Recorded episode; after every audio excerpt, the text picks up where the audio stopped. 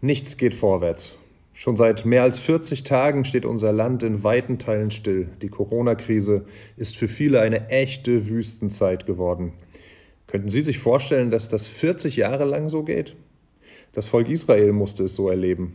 Weil sie Gott misstrauten, verpassten sie den Eintritt ins gelobte Land und mussten dann 40 Jahre in der Wüste umherirren, bis eine neue Generation herangewachsen war. Gott schickt sein Volk 40 Jahre lang in die Wüste? Ein ganzes Leben lang Entbehrung und Sehnsucht nach Heimat? Wollen Sie so einem Gott vertrauen? Vielleicht kennen Sie auch solche Wüstenzeiten, in denen Ihre Lebendigkeit abzusterben scheint und Sie sich fragen, wo Gott jetzt ist und wie er solche Zeiten überhaupt zulassen kann. Ich kenne solche Zeiten. Sie sind zum Heulen. Vielleicht steigt sogar Wut und Bitterkeit gegen Gott auf. Mich überrascht, wie Mose Israels Wüstenzeit rückblickend beschreibt.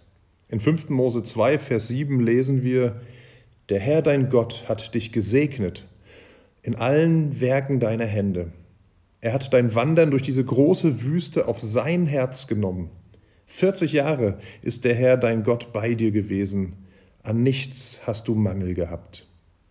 Mose gibt ihnen drei persönliche Wüstenerfahrungen mit Gott weiter. Erstens, ihre Wüstenzeiten liegen Gott am Herzen. Gott hat sich nicht abgewandt, im Gegenteil, sie liegen ihm am Herzen. Schwere Zeiten durchleidet er gemeinsam mit ihnen. Zweitens, Gott ist da, auch wenn die Wüstenzeit länger anhält.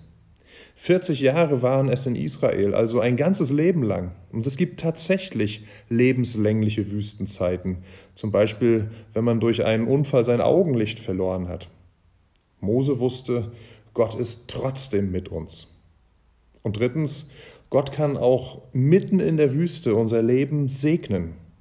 Wie ein Regenguss die Wüste zum Erblühen bringt, so kann Gott auch unsere Wüstenzeiten in eine Segensgeschichte verwandeln. Und deshalb ist es gut, wenn wir ganz besonders in Wüstenzeiten Gottes Nähe suchen, anstatt ihm wütend den Rücken zuzukehren. Und wenn Ihnen das schwer fallen sollte, beten Sie doch einmal dafür, dass Ihnen das gelingt. Gott segne Sie dazu.